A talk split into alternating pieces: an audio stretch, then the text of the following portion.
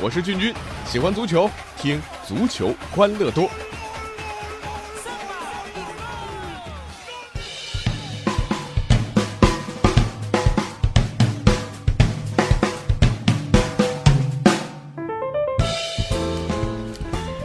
欢迎来到我们今天的足球欢乐多，我是俊君。呃，说到这个二啊，大家都不太喜欢，对不对？你说这个人很二啊，那肯定是一个骂人的话。但是你会发现，现在咱们所处的这个时代啊，呃，它就是一个二字当头的时代啊。为什么这么说？你看啊，呃，生小孩现在已经进入了二胎时代，对吧？咱们老百姓最关注的房地产，现在呢也处在一个二手房时代。啊，就连最近火的不行啊，号称中国综合格斗 MMA 第一人的徐晓东，呃，他 KO 了雷公太极的创始人雷雷啊，呃，也只用了二十秒，所以现在是一个二十分流行的年代，所以咱们体育圈也紧跟潮流啊。你看啊，继咱们中国男篮成立了二支啊，不不两支国家队之后啊，中国男足呃还有了自己的国家队和国家二队。这国家二队呢，这个称呼呢，呃，其实带一点中国特色啊。这个老球迷呢，一下子就想起来了，上世纪八十年代啊，足协呢就曾多次组建过国家二队，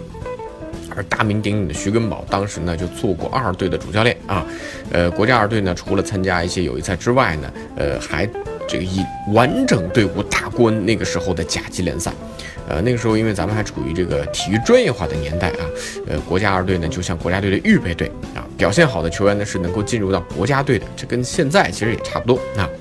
直到一九九二年巴塞罗那奥运会的预选赛啊，根宝当时率领的国奥队最后一场一比三输给了韩国，呃，那句横下一条心啊，一定要出现，呃，其实现在一直是成为啊功勋老帅啊徐根宝心中的痛啊。当时也成为一个笑话，呃，也是从那个时候开始，国家二队这个名字呢，啊，就成为历史了。直到二零一一年，随着这八九年国奥队啊，在奥运会预选赛当中折戟，前足协掌门人韦迪说啊，我们要成立一个国家二队啊，或者成立一个 U 二三国家队来备战二零一八年的世界杯。于是呢，这八九年龄段的球员，呃，成为了国家二队的这个主干啊。这支队伍呢是在香河成立的。但是在一场友谊赛之后输给了巴西的帕尔梅拉斯青年队之后呢，哎，这个国家二队又宣布解散了。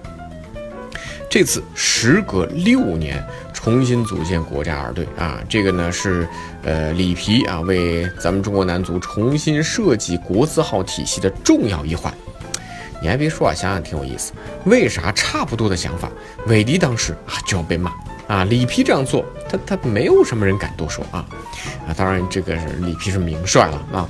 里皮目前虽然啊带领国足征战十二强赛呢，呃，已经没啥希望了，但是呢，呃，他毕竟啊着眼中国足球的未来，意识到现在国足的整体年龄还是偏大的，比如说郑智还在踢，已经很难依靠这些球员去应对二零一九年的亚洲杯和未来的世界杯，所以呢，里皮尽早啊希望增设国家二队啊，这个早一点来呃培养一些年轻的优秀球员，来发现一些潜力的新星。哎，最近咱们经常喜欢把足球和篮球放一块儿说啊，所以这次啊，咱们啊就要把刚才也提到的咱们的两支国家的男篮，呃和足球的一队二队放在一块儿做个比较。按照咱们姚明姚主席的想法，男篮双国家队呢，呃是将中国男篮一分为二。杜锋和李楠分别啊选自己呃觉得好的球员来组建国家队，这两支球队呢，二零一七年和二零一八年是不交叉不流动的啊，分别承担呃不一样的国际大赛的任务，最后呢，在二零一九年合并成一支国家队来打二零一九年的世界杯和二零二零年的东京奥运会。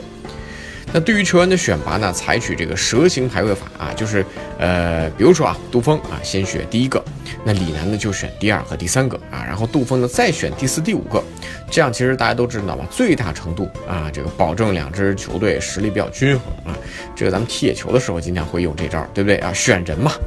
那这样一来啊，组建国足的国家二队。和男篮它是有本质区别的啊，啊那个呢是平等的，那但是呢这个呢是一直正式，一直可能有点预备的感觉。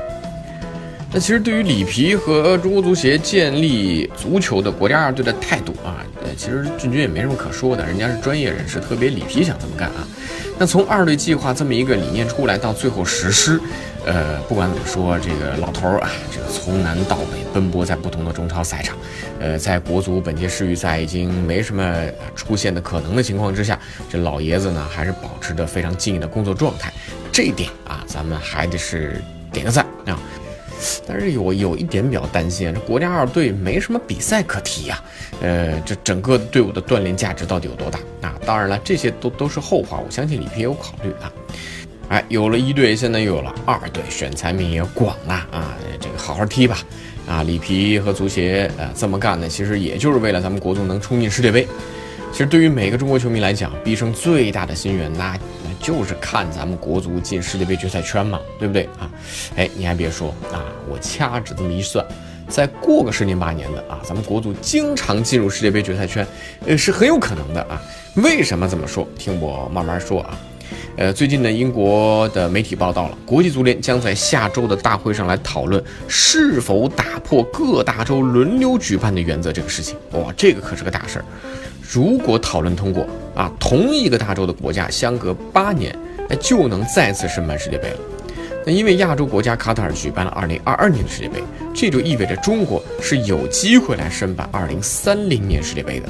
这对于中国足协来讲，基本上就是天上掉下的一个大馅饼。而且我隐隐觉得，这就是国际足联给中国抛过来的橄榄枝。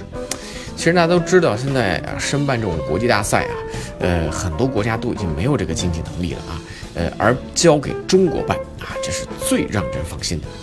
那其实中国足协的高层领导呢，对于申办世界杯一直是有一点点犹豫啊，因为咱们这个水平放在那儿啊，啊，不要说这个打进世界杯，呃，就是进亚洲八强也难呐，啊，但是呢，这个中国足协还是做了一些规划，早在三月份啊，就拟定了一份中国足球二零二零年的行动计划。啊，其中也说了有一点，中国将在二零二零年前积极申办国际足联男足世界杯。啊，你说这个中国足协想这么干，国际足联这个老好人还真的很配合啊。每每咱们国家队犯难的时候呢，国际足联就给咱们雪中送炭。